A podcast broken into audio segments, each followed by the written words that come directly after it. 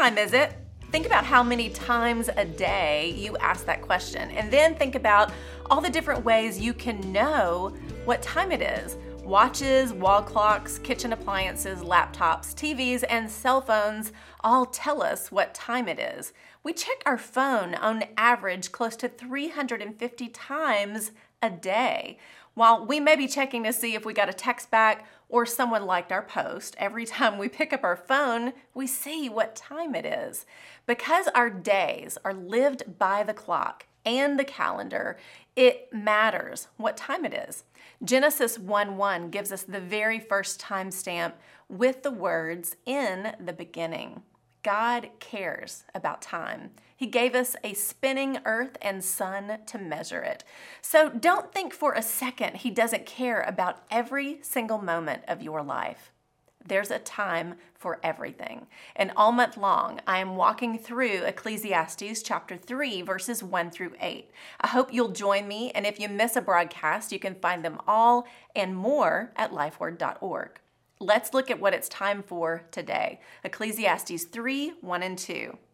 There is a time for everything and a season for every activity under the heavens, a time to be born and a time to die, a time to plant and a time to uproot. Everything has a beginning and an end. Walk through a cemetery, and as you read the names and dates, you can't escape that there is a time to be born and a time to die. You have a birthday, and you will have a moment and day you take your last breath. King Solomon, writing this, is contemplating those bookends of life. How are we living each day?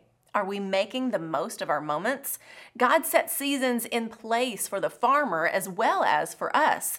This life we live and the fruit or bounty of it is found in the days and chapters between the bookends. Understanding who holds it all matters. Solomon's dad, King David, understood this well. Psalm 139:15. My frame was not hidden from you when I was made in the secret place, when I was woven together in the depths of the earth. Your eyes saw my unformed body. All the days ordained for me were written in your book before one of them came to be. Your life on this earth is no mistake. The time we are given has purpose. There is a time to plant and a time to uproot. A farmer knows just when to plant corn seeds into the ground to get the best harvest. He knows once the growth cycle is done and the corn has been harvested, the dried stalks we maze our way through in the fall will eventually be cut down, roots dug up, and the ground prepared for a new planting. There is a beginning and there is an end to all things. There is a time for it all.